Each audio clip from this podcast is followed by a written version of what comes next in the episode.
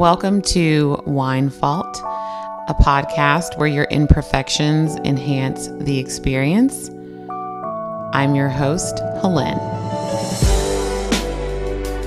And today, I want to share a recurring segment with you called Pourcast. Um, a lot of times I get questions about, you know, what are you drinking? And sometimes I'm really reserved in giving that answer because I don't want to influence people in a way that doesn't honor kind of the space where they are, especially with their wine journey. Uh, when people know that you're a sommelier, it immediately becomes about like, okay, let me adapt to like what you're doing and and um, and how you're doing it, which is amazing because hopefully I'm modeling, you know, awesome som behavior and wine stewardship. But I'm also mostly interested, if you have to know, when I engage people about wine, I'm mostly interested in their journey and listening to them and trying to figure out what's important for them. And honestly, like decreasing the barrier that they've thrown up because I'm a som, right? As soon as people know that, they don't want to bring wine to my house. Uh, they're, you know, they're second guessing what they're ordering when we're out to dinner or they're deferring to me. And I am, I think, quite reasonable in understanding that everyone's journey is their own. I, you know, do tease some of my friends that drink Moscato. those folks know who they are that are listening, um, which is fine, which is fine, which is fine. I will never alienate anybody because of that, but it just gives me rich information from which to start our our journey together and some discussion. So please don't tune out because I just said your favorite wine. I was there too, and we will talk about it all.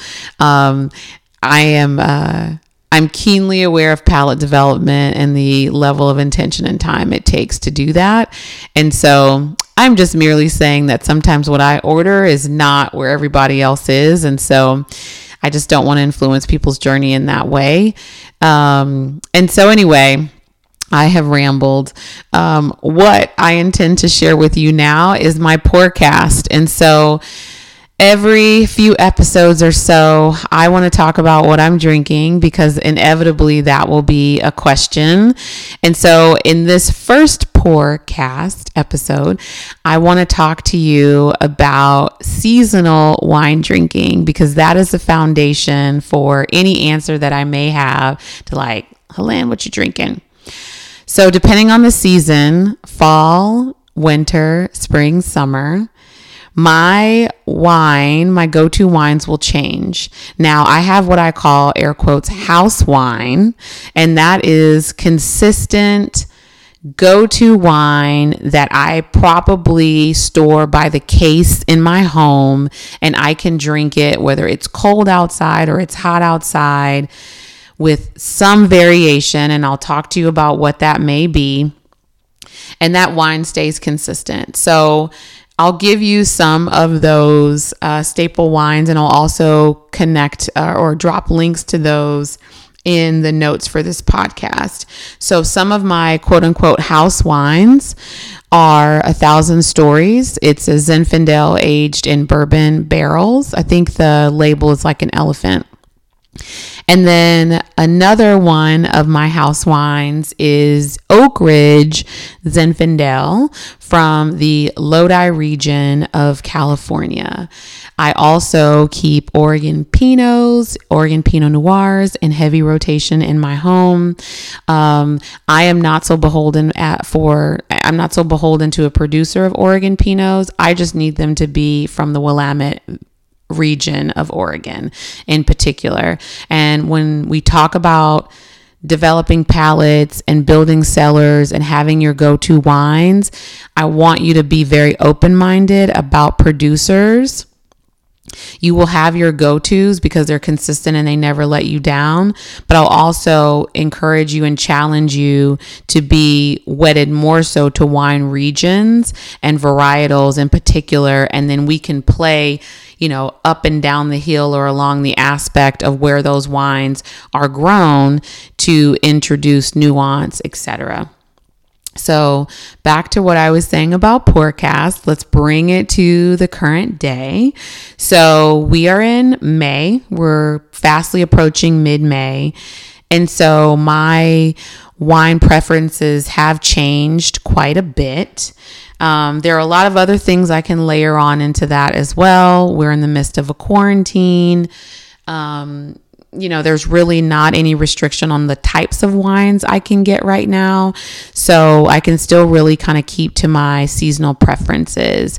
So, what I usually do around May is start slowly introducing summer wines into my regular wine rotation. So the Pourcast for me is certainly those quote unquote house wines that I have laying around. Um, I also I've been caught recently drinking Napa cabs. I am big on Vouvrays right now. Um, also Sancerres or Sauvignon Blancs.